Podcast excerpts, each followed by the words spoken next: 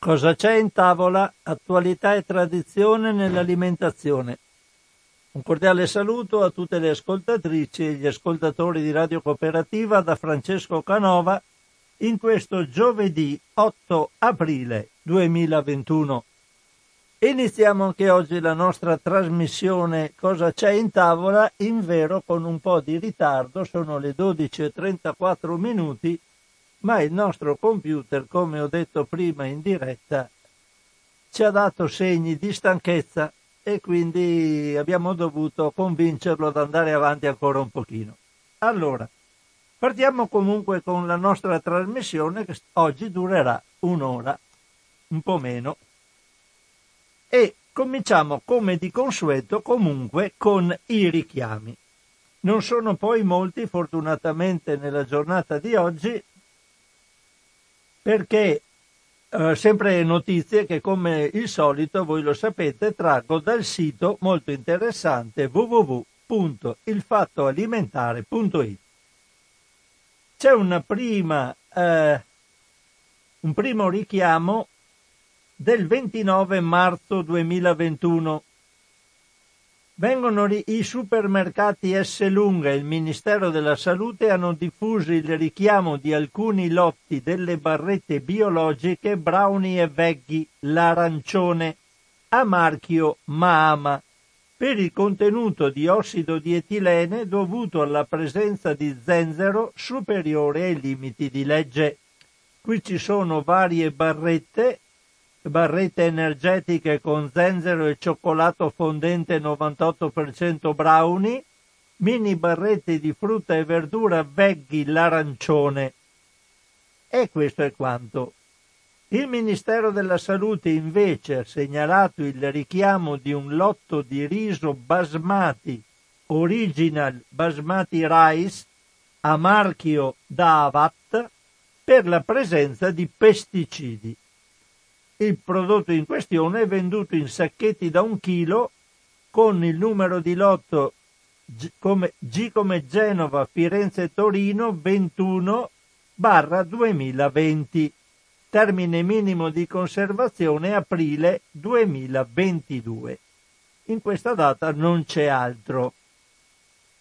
Adesso vedete stanno comparendo sempre le barrette, adesso perché il problema dell'ossido di etilene oltre al sesamo è passato allo zenzero. Vediamo un'altra, un'altra, un altro richiamo è del 30, anzi ce ne sono due, del 30 marzo. Andiamo a vedere. Allora, vediamo se sono questi. Ancora barrette richiamate per lo zenzero con ossido di etilene, qui sono interessati Italy, Carrefour e altri supermercati, questi sono un po' generico come eh, punti vendita, comunque in questo caso si tratta di una barretta bio BB Mix Sprint Ventura. Comunque ce ne sono anche altre, barrette energetiche tonica e mini barrette veggie l'arancione, a marchio Campomadre, insomma tutti i prodotti, varie barrette che contengano zenzero a quanto pare possono avere problemi di inaccettabilità alimentare. Ce n'è un'altra sempre del 30, altre barrette richiamate da Natura Sì e vado alla, eh, poi ce n'è un'altra sempre barrette in data 31 marzo 2021, non vi leggo tutti eh, i tipi di barrette perché ce ne sono a vari marchi e con denominazioni diverse. Eh, sappiate, guardate le etichette, se contengono zenzero c'è forse questo problema. Vado all'ultimo richiamo che invece all'ultima, una, l'ultima data con i richiami che è, ne comprende parecchi è del primo aprile 2021. Allora, in questa data si dice Tigros richiamati semi di lino con erbicida oltre i limiti. Questa è una cosa diversa. I supermercati Tigros hanno diffuso il richiamo di diversi lotti di mix di semi di lino a proprio marchio, quindi a marchio Tigros, per la presenza oltre i limiti di un erbicida all'ossifop. Qui ce ne sono molti numeri di lotto, non li leggo. Poi ci sono ancora semi di sesamo a marchio Dream Fruits, sempre per l'ossido di etilene, e infine il Ministero ha pubblicato un richiamo di un lotto di ciuffi di calamaro indo-pacifici, però decongelati a marchio Nuova Bel Pesca, per presenza di marchio, eh, scusate, per presenza di cadmio in misura, cioè in eccesso, insomma. Eh, qui non è detto solo il numero di lotto 2020-416 non c'è la data di scadenza, penso che sia però logico pensare che siano scaduti essendo ciuffi di calamaro indopacifici decongelati. Comunque io ho citato la notizia lo stesso. Finiti i richiami vado finalmente a leggervi qualcosa, a dirvi qualcosa.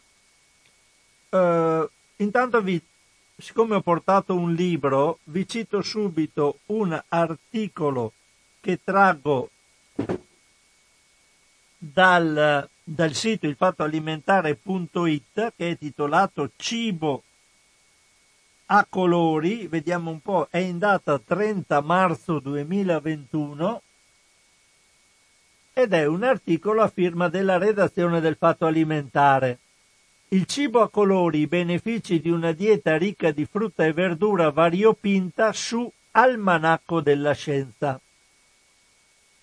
Allora, rosso, viola, verde, giallo, bianco, blu, arancione sono tantissimi i colori della frutta e della verdura. Ma esiste un legame tra una dieta variopinta e la nostra salute? Ne parla Luciano Celi insieme a Laura Pucci ricercatrice del CNR di Pisa, in un articolo pubblicato su Almanacco della Scienza, evidentemente è un sito, ma non sono riuscito ad andarlo a vedere per limiti miei di tempo, che riproponiamo integralmente.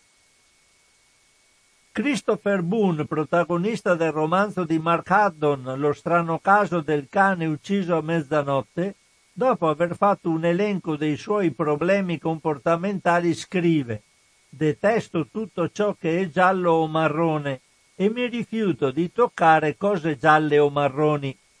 Questa affermazione ricompare nel romanzo molte pagine dopo come giustificazione dei cibi che non gli vanno a genio. Non ama la crema pasticcera perché è gialla, tanto meno le banane che oltre a essere gialle, se ce le dimentichiamo, diventano anche marroni.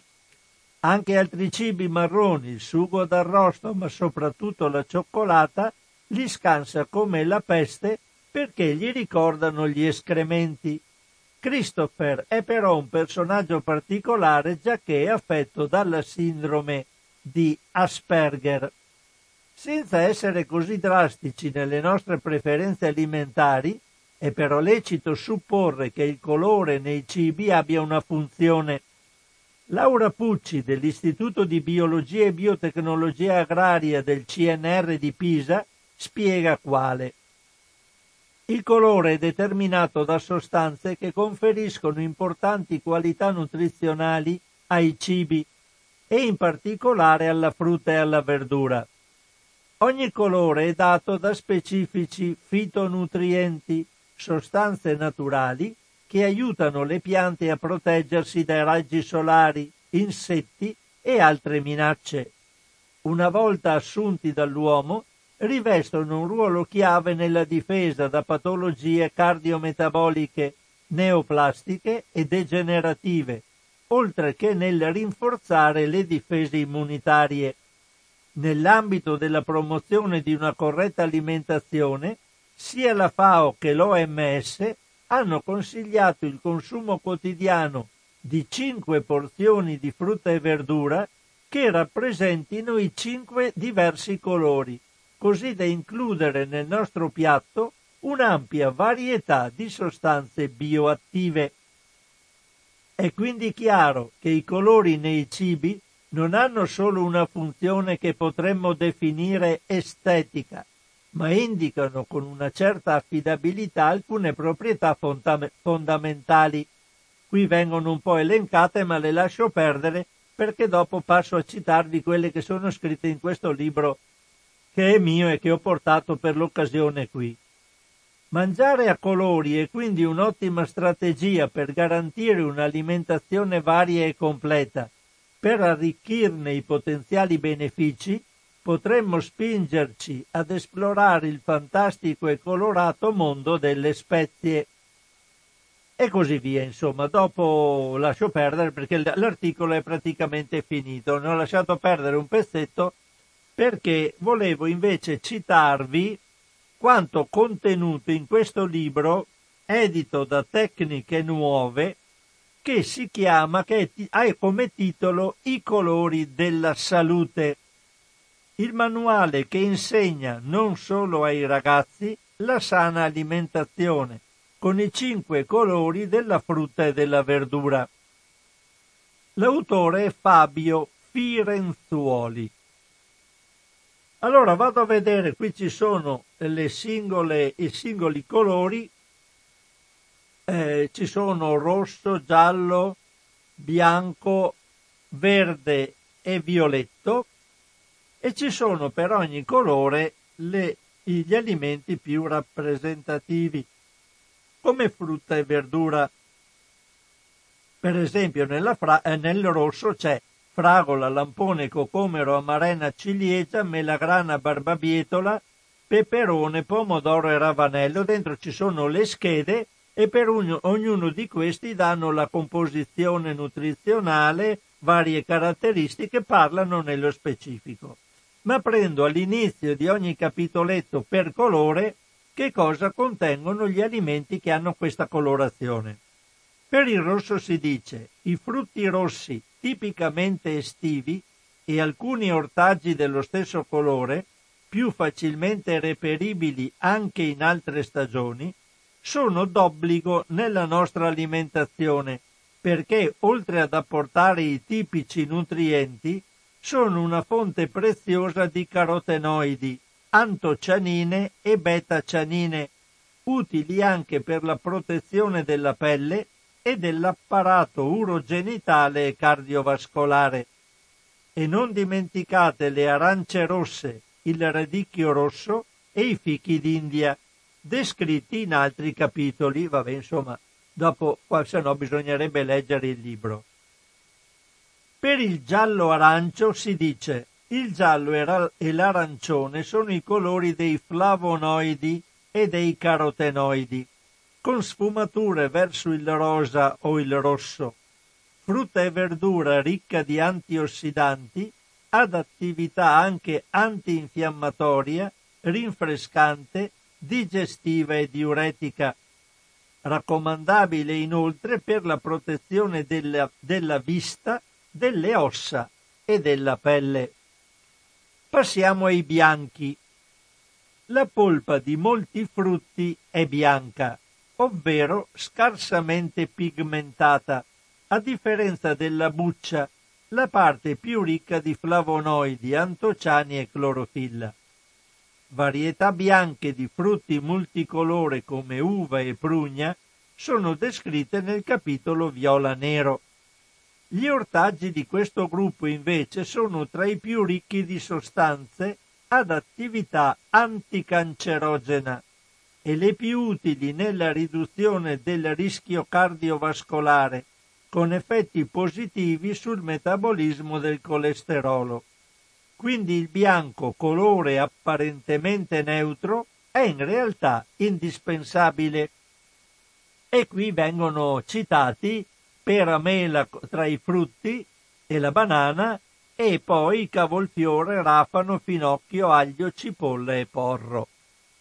Il verde, nel verde si dice dalla comune insalata al basilico, passando per kiwi, broccoli e spinaci, la frutta, poca in realtà, e la verdura, moltissima, di colore verde, per l'alto contenuto in clorofille, è ricca di flavonoidi, tra i quali la luteina, un particolare ossidante che protegge gli occhi da cataratta e maculopatia.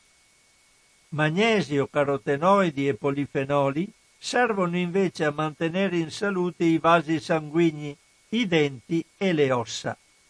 Alcuni frutti e ortaggi pur verdi, ma presenti in varietà multicolore, come per esempio il fico e il carciofo, sono completamente descritti in altri capitoli. Passiamo all'ultimo, il viola nero. Melanzane, mirtilli, radicchio, prugne, fichi e tutti gli altri vegetali di questo gruppo devono il colore scuro, nero, blu, viola, rosso, alle antocianine. Sono i vegetali dotati della maggiore attività antiossidante in assoluto e sono utili per contrastare il rischio di cancro, infarto e malattie cardiovascolari. Ricchi di polifenoli migliorano la memoria e combattono i segni del tempo. Qui c'è un grafico che non posso farvi vedere e poi si dice cioè, hanno un'attività particolarmente interessante indicata in base alla capacità di assorbimento dei radicali dell'ossigeno e, e questo ce n'è molta di più tra quelli viola-nero un po' meno tra i rosso-giallo e ancora meno tra i bianco-verdi. Ecco, questo dopo naturalmente il libro è molto più complesso, costa, quando l'ho comprato io, costava 19,90 euro e è titolato I colori della salute, edito da Tecniche Nuove. E qui finiamo con questo argomento. Vado a leggervi qualcosa, vediamo un po'. Vado a leggervi qualcosa su, sugli zuccheri e il fegato grasso. Sapete che il fegato la, è un organo che ha la particolarità in determinate situazioni di accumulare grasso e quindi diventare un fegato steatosico e questa cosa può capitare sicuramente in chi consuma parecchio alcol per arrivare poi all'epatite, insomma. Ma una cosa che fa aumentare i grassi nel fegato sono anche gli zuccheri. E questo è citato in un articolo del Fatto Alimentare in data 26 marzo 2021. Vado a recuperare anche questo articolo e lo sottopongo alla vostra attenzione. Lo zucchero aggiunto in cibi e bevande raddoppia la produzione di grassi nel fegato, sotto accusa fruttosio e saccarosio. L'autrice dell'articolo è Agnese Codignola. Per aumentare in misura significativa la produzione di grassi basta pochissimo zucchero e l'effetto si vede con il fruttosio libero oppure coniugato al glucosio a formare il saccarosio, ma non con il glucosio da solo. Questo può spiegare perché sia così difficile mantenere il peso entro i limiti e prevenire le cosiddette malattie da benessere. Chiunque abbia un'alimentazione che comprende anche prodotti industriali anche se non consuma zucchero come tale, ne assume molto attraverso cibi e bevande e alla fine della giornata ha comunque stimolato il suo organismo a immagazzinare grassi. La scoperta arriva da uno studio pubblicato sul Journal of Hepatology dai ricercatori dell'Università di Zurigo, che hanno coinvolto 94 volontari in un progetto sperimentale. Hanno chiesto a una parte di essi di assumere ogni giorno per sette settimane una bevanda contenente 80 grammi, cioè quanto è contenuto in 0,8 litri di una tipica bibita zuccherata, di diversi tipi di zucchero, fruttosio, glucosio o saccarosio, con elementi debolmente radioattivi come quelli utilizzati in diverse indagini diagnostiche, in modo da poterne seguire il destino nel tempo. Al gruppo di controllo è stato chiesto di non consumare bevande zuccherate per tutta la durata dell'esperimento. Quindi hanno analizzato l'andamento del metabolismo dei grassi e di altri parametri e hanno visto che il computo globale delle calorie non era diverso, con ogni probabilità perché gli zuccheri assunti avevano trasmesso un senso di sazietà che aveva portato i partecipanti dei gruppi di trattamento a mangiare di meno. Ma andando a vedere i grassi, le differenze sono apparse immediatamente. Infatti, chi aveva assunto fruttosio aveva una produzione di grassi nel fegato doppia rispetto a chi non lo aveva fatto, che persisteva anche 12 ore dopo la fine dell'ultima assunzione. Con il saccarosio, il comune zucchero da cucina, molto presente anche negli alimenti industriali, poi, tutto ciò era ulteriormente amplificato, mentre con il glucosio questo effetto sembrava non esserci. La sintesi di lipidi nel fegato, quando al di sopra di certi limiti, rappresenta il primo passo verso malattie quali il diabete di tipo 2 e le steatosi epatiche. Anche per questo l'OMS raccomanda che l'assunzione di zuccheri non superi i 50 grammi al giorno, pari a 12 cucchiaini da circa 4 grammi, e possibilmente di limitarla a 25. Sembra un quantitativo elevato, ma in realtà è estremamente facile superarlo gli svizzeri, per esempio, ne assumono in media 100 grammi al giorno e mediamente tutti gli europei sono su quantità doppie rispetto a quelle raccomandate. A livello mondiale il consumo medio è di 70 grammi al giorno. Per questo, concludono gli autori, sarà necessario tenere conto delle conseguenze dell'assunzione di quantità normali, tra virgolette, di zuccheri molto usati nelle prossime formulazioni delle linee guida, che sapete sono le linee guida che ci danno indicazioni su che cosa dovremmo mangiare per rimanere in salute. Leggo un altro articolo e poi passo a darvi le, lo spazio per le telefonate. Allora, vi leggo questo articolo, ne ho due ma lo leggerò dopo le telefonate, altrimenti non vi do più spazio, la trasmissione oggi è un po' così. Vi leggo questo sui cambiamenti climatici e la loro influenza sui prodotti tipici, un articolo parecchio recente, è del primo aprile di quest'anno, primo aprile. Allora, L'articolo è a firma di, della redazione del Fatto Alimentare. C'è mm, un articolo che richiama un intervento di Giovanni Ballarini. Negli ultimi trent'anni, a causa di pochi gradi di differenza della temperatura, stanno mutando le vite di numerose specie di animali selvatici, uccelli che migrano prima renne e caribù che si spostano quando non dovrebbero, lupi e orsi che modificano i loro comportamenti e molte specie selvatiche stanno scomparendo. Ma cosa avviene negli animali domestici allevati dall'uomo e nelle loro produzioni a causa dei cambiamenti climatici in corso e ancor più previsti?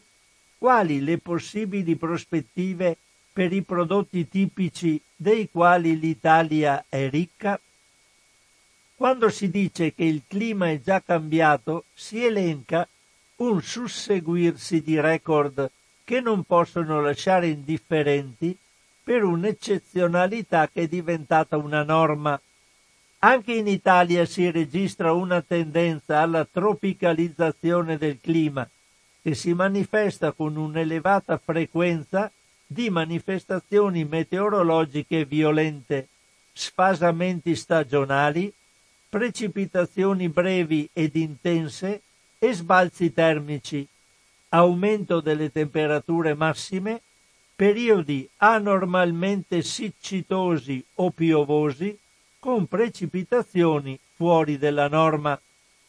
I cambiamenti climatici sono oggetto di attenzione soprattutto per gli effetti che gli eventi estremi hanno sui centri abitati, le strade e le altre strutture umane.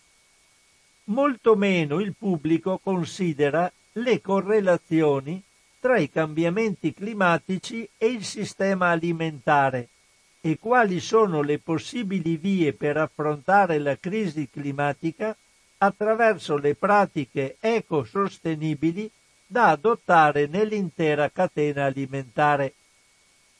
Molte sono le specie vegetali e animali che siamo abituati a vedere sulle nostre tavole e che da alimenti comuni potrebbero diventare prodotti privilegiati, perché più che scomparire potrebbero subire gli effetti di uno spostamento di fascia climatica della loro produzione.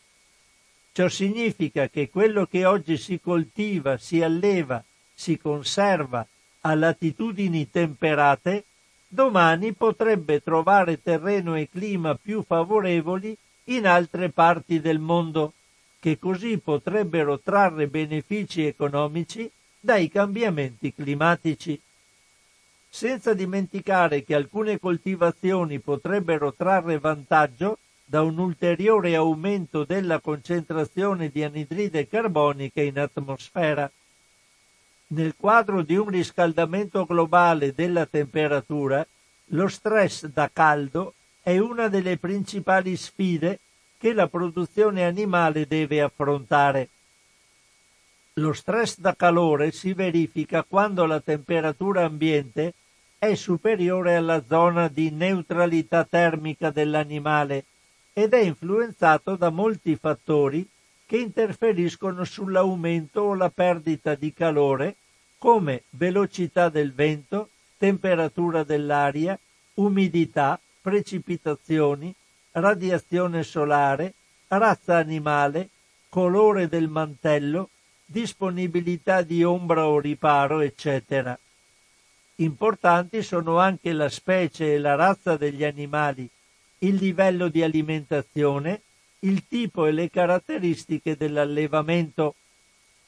La principale risposta adattativa degli animali allo stress termico è la riduzione dell'assunzione di alimenti, con una riduzione dell'incremento di peso e dell'indice di trasformazione dell'alimento e di conseguenza alla macellazione, l'animale ha una minore resa con un'inferiore quantità di grasso, soprattutto intramuscolare, con perdite economiche delle industrie zootecniche.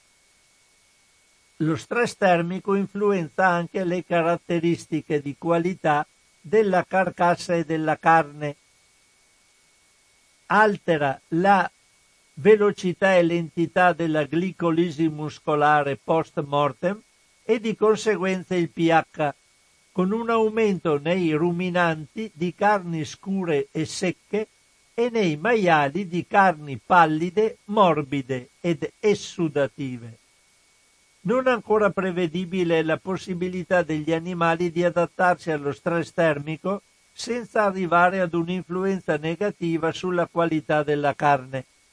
Riguardo ai principali effetti del cambiamento climatico sugli animali, oltre al calo della fertilità e alla diminuzione degli aumenti ponderali, è da ricordare che un clima più caldo aumenta la sopravvivenza di insetti che possono diffondere malattie, mosche, pidocchi, eccetera, e una maggiore incidenza di malattie che aumenta i costi veterinari e dei farmaci. Il cambiamento climatico può portare a siccità con minore disponibilità di acqua e un aumento dei costi di produzione per il dispendio energetico impiegato nel raffreddamento e nella ventilazione dei locali di allevamento unitamente ad un aumento del costo delle proteine dei mangimi e dell'energia a causa delle rese ridotte dovute a condizioni meteorologiche estreme. Inoltre gli stress termici negli animali favoriscono la colonizzazione di patogeni che possono comportare rischi per la sicurezza della carne e dei suoi prodotti, carni, latte e uova, e nelle loro carni un pH più elevato offre un ambiente favorevole alla crescita di batteri lattici mesofili e aerobici. I cambiamenti climatici riguardano anche i nostri prodotti alimentari tipici e le eccellenze storiche DOP e IGP, dai vini ai formaggi ai salumi, che devono le proprie specifiche caratteristiche anche all'ambiente geografico comprensivo dei fattori umani e del clima.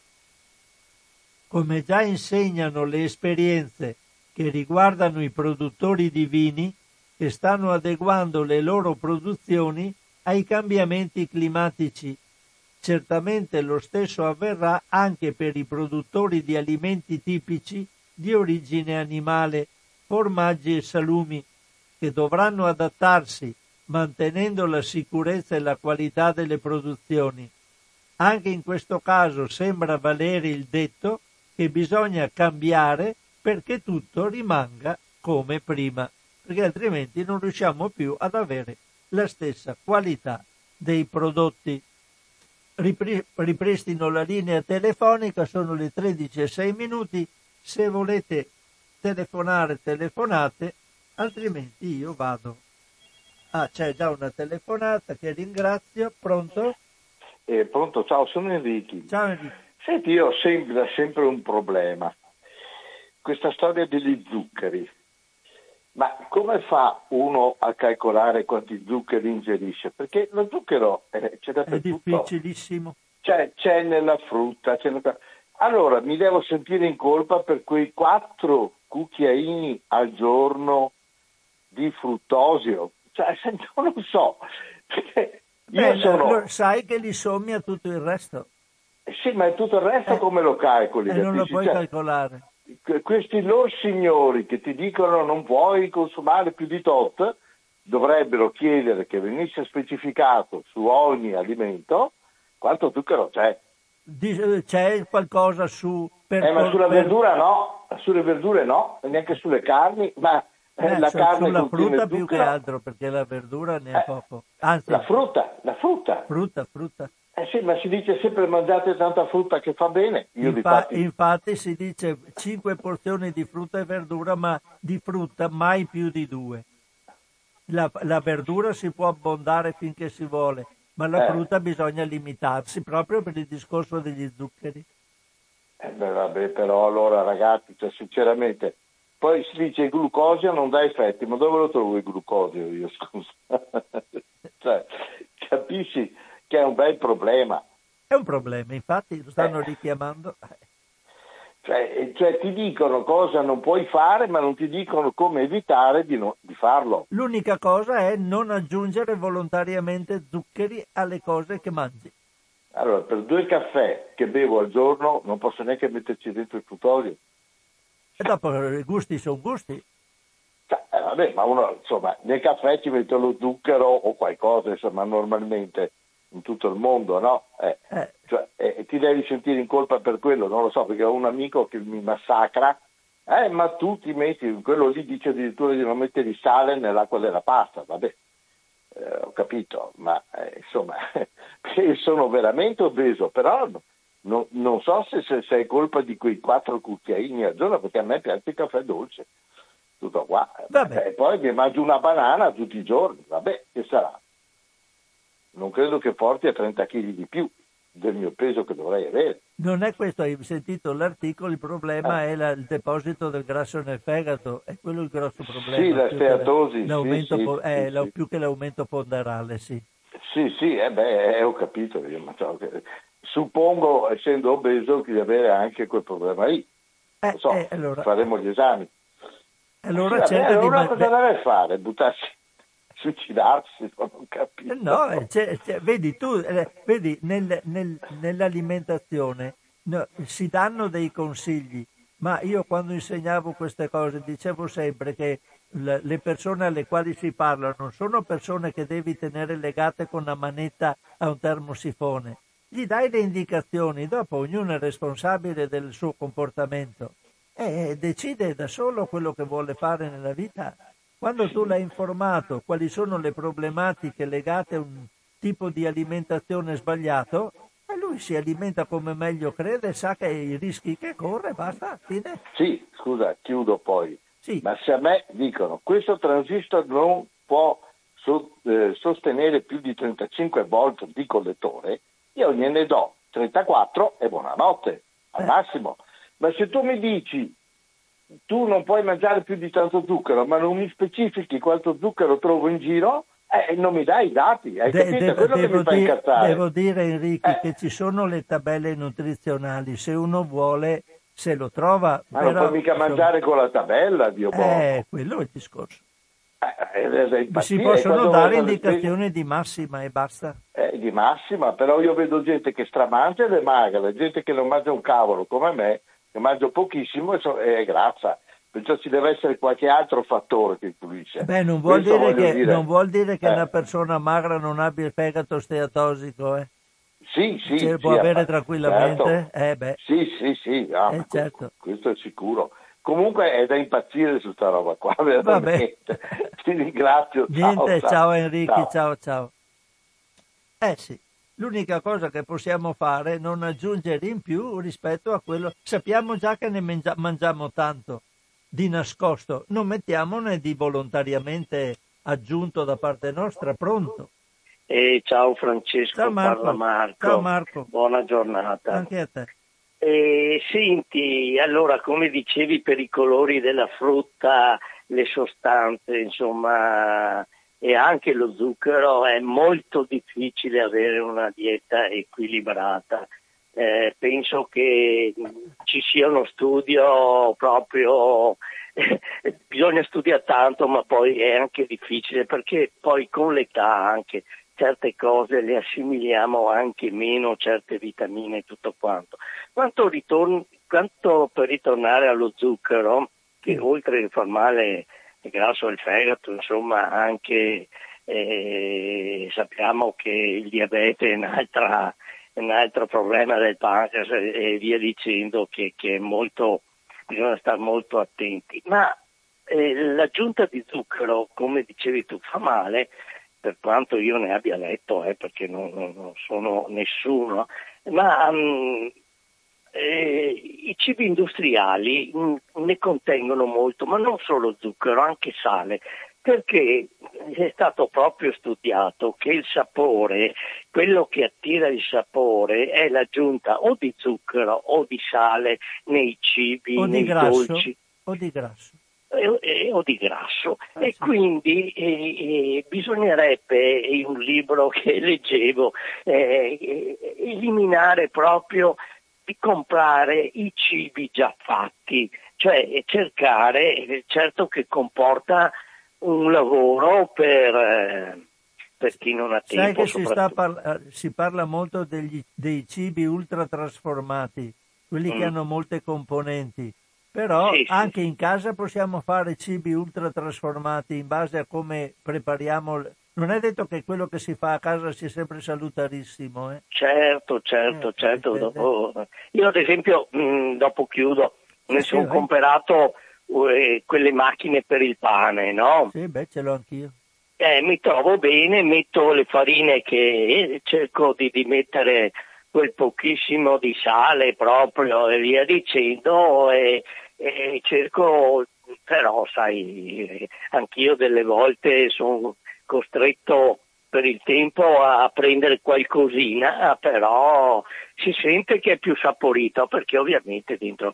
Bon, concludo qua e ti auguro buona giornata. Ciao, ciao Marco, ciao ciao ciao. ciao. Eh, purtroppo il pane fatto in casa muffisce prima eh, e questo ci fa capire quanti, quanti conservanti ci sono in quello, in quello che comperiamo. Vabbè, insomma. Allora, eh, ripristino la linea telefonica se volete potrei parlare, parlare un po' dei cibi ultraprocessati, ma vi leggo invece una cosa legata a una, una firma che potete mettere in internet per la salvezza delle api. C'è un articolo sempre sul fattoalimentare.it del 31 marzo, vediamo un po', in un articolo della redazione del Fatto Alimentare. L'agricoltura europea sta raggiungendo un vicolo cieco. Le politiche agricole che erano orientate unilateralmente verso l'aumento dei raccolti, incrementando l'uso di prodotti chimici tossici, hanno portato l'ecosistema sull'orlo di un collasso. Le conseguenze per la natura sono disastrose. Api, farfalle e altri insetti stanno scomparendo dai nostri paesaggi e uccelli precedentemente diffusi hanno smesso di cantare nei nostri campi. I nostri torrenti e i fiumi vengono inquinati e siamo esposti a un cocktail quotidiano di pesticidi sintetici attraverso il nostro cibo. L'eliminazione graduale dei pesticidi sintetici è quindi un presupposto fondamentale e la leva più forte per la transizione dall'attuale modello agricolo ad alta intensità di input a un modello di miglioramento della biodiversità basato su cicli naturali. Le associazioni italiane aderenti all'iniziativa dei cittadini europei Salviamo api e agricoltori, questo è un sito, potete trovarlo in internet, Salviamo api e agricoltori, hanno inviato una lettera ai decisori politici per ricordare gli impegni dell'Italia per la riduzione dell'uso dei pesticidi. La Commissione europea ha fissato col Green Deal l'obiettivo di ridurre l'uso dei pesticidi del 50% entro il 2030, ma questo obiettivo è sotto attacco da parte dell'industria di lobby e di corporazioni. Nella lettera ricol- ricorda Help Consumatori, le associazioni sostengono che la biodiversità, in particolare quella delle api e di altri impollinatori, negli ecosistemi agricoli, è in drastico calo sia in Italia che in Europa e nel mondo e sottolineano che una delle cause di questo declino è proprio l'uso dei pesticidi chimici in agricoltura. Nel testo la coalizione composta da decine di associazioni chiede dunque ai decisori politici di assumere posizioni e iniziative coraggiose e lungimiranti per rafforzare gli obiettivi delle due strategie dell'Unione Europea. Farm to Fork, sapete che è quella eh, quella strategia per portare direttamente dal, il cibo dalla produzione al piatto e Biodiversità 2030. Bisogna adottare piani e programmi nazionali coerenti, recuperando i gravi ritardi nell'aggiornamento del, del PAN pesticidi nella redazione del piano strategico nazionale della PAC, che è la politica agricola comunitaria, post 2023, e nell'approvazione della legge nazionale per l'agricoltura biologica. Tutti strumenti indispensabili per proteggere gli impollinatori, l'agricoltura, l'ambiente e la salute dei cittadini. Il coordinamento italiano di Salviamo le api ricorda nella lettera inviata ai ministri e ai decisori competenti in materia di regolamentazione dell'uso dei pesticidi che il piano di azione nazionale per l'uso sostenibile dei prodotti fitosanitari è scaduto nel febbraio 2018 e il nuovo testo presentato per la consultazione pubblica nel 2019 è stato superato dagli obiettivi delle strategie dell'Unione Europea Farm to Fork e biodiversità, che indicano il traguardo della riduzione del 50% dell'uso dei pesticidi in Europa entro il 2030. La petizione Salviamo le api e gli agricoltori, continua Help Consumatori, si può fermare fino a giugno. Firmare fino a giugno. Se l'ICE avrà successo raccogliendo un milione di firme, la Commissione europea sarà legalmente tenuta ad esaminare le richieste avanzate e proporre atti legali vincolanti per gli Stati membri per l'implementazione degli obiettivi delle strategie comunitarie Farm to Fork e biodiversità. Oltre 533.000 cittadini europei, di cui 20.000 italiani, hanno sottoscritto appunto il progetto Salviamo api agricoltori, sostenuta da oltre 250 organizzazioni in tutta Europa e la raccolta di firme continuerà fino al prossimo mese di giugno. L'eliminazione graduale dei pesticidi sintetici è quindi il presupposto fondamentale e la leva più forte per la transizione dall'attuale modello agricolo ad alta intensità di input a un modello di miglioramento della biodiversità basato su cicli naturali. La raccolta delle firme è importante per sollecitare gli Stati membri dell'Unione Europea ad elaborare piani di azione nazionali con obiettivi concreti per ridurre significativamente l'uso di pesticidi nei prossimi anni e trasformare l'obiettivo del 50% di riduzione dell'uso di pesticidi fissato dalle strategie Farm to Fork e Biodiversità 2030 in una norma vincolante per i governi nazionali. Qui c'è il collegamento ipertestuale per andare ad apporre la propria firma, scusate, ma se andate in un motore di ricerca qualsiasi e cliccate salviamo le api e gli agricoltori o anche solo salviamo le api firma e vedete che vi arriva immediatamente andate immediatamente nel sito per apporre la vostra firma importantissima per questa cosa.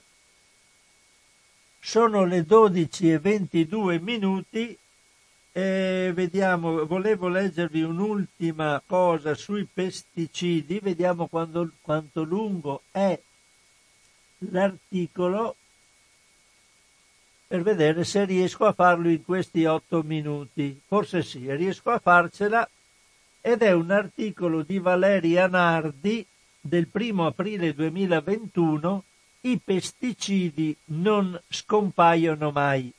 Anche dopo vent'anni i terreni ne conservano tracce e conseguenze. Negli ultimi due decenni l'uso di pesticidi è aumentato di oltre il 40% e attualmente in tutto il mondo ne vengono utilizzate ogni anno oltre 4,1 milioni di tonnellate. Nonostante i loro benefici per la resa delle colture, l'uso intensivo e diffuso di queste sostanze solleva preoccupazioni ambientali e sanitarie. A seconda del metodo di applicazione, solo una piccola parte dei pesticidi applicati raggiunge gli obiettivi prefissati, mentre il resto dal 30 al 50% finisce sulla superficie del suolo e da lì viene disperso. Uno studio appena pubblicato su Environmental Science and Technology ha valutato la presenza di pesticidi nei suoli agricoli, sia a conduzione convenzionale sia biologica, e di come influenzino la vita benefica del terreno. Gli esperti hanno testato la presenza di 46 pesticidi, tra erbicidi, fungicidi insetticidi, sui campioni provenienti da 100 campi, di cui 40 a conduzione biologica svizzeri. I pesticidi sono stati trovati in tutti i siti, compresi i campi biologici. Nei campi coltivati con metodo convenzionale il numero di residui era il doppio e la concentrazione nove volte maggiore rispetto a quelli biologici. Le analisi hanno evidenziato che il numero e le concentrazioni di pesticidi sono diminuiti in modo significativo con la durata della gestione biologica, ma anche dopo vent'anni di agricoltura biologica erano presenti fino a 16 diversi residui. Lo studio ha analizzato anche l'influenza dei residui di pesticidi sugli indicatori di vita del suolo, in particolare le biomasse microbiche e i funghi micorrizici arbuscolari, un gruppo diffuso di simbionti vegetali benefici. L'impiego presente o passato di queste sostanze chimiche sembra comprometta direttamente la biomassa microbica e la colonizzazione delle radici. Questo impoverimento del suolo porta a delle interferenze dei processi fisiologici specifici come l'assorbimento e il trasporto di metaboliti e nutrienti o la simbiosi tra pianta e fungo micorrizico. I risultati evidenziano che l'onnipresente contaminazione dei suoli agricoli con questa varietà di pesticidi può avere effetti negativi a lungo termine sulla vita microbica del suolo, tanto che anche i terreni gestiti in modo biologico subiscono un effetto ereditario della gestione convenzionale del passato, ma proprio per questo motivo occorre incentivare la diffusione delle migliori tecniche di produzione biologica che con il tempo ripristineranno le condizioni ottimali del suolo tutelandone la biodiversità. Quindi a tutta forza con il biologico e firmiamo tutti quella petizione contro i pesticidi di cui parlavo prima. Sono le 13.27, non mi resta che chiudere questa trasmissione che avete sentito purtroppo ridotta nel suo tempo per i problemi che ci siamo dovuti, che abbiamo dovuto affrontare all'inizio della trasmissione con il problema del monitor che non si accendeva più e del nostro computer che ha voluto fare le bizze. Vi ricordo che siete stati all'ascolto di Radio Cooperativa, che anche la trasmissione di oggi la troverete sul sito di Radio Cooperativa www.radiocooperativa.org nel settore dell'archivio sotto la cartella in tavola.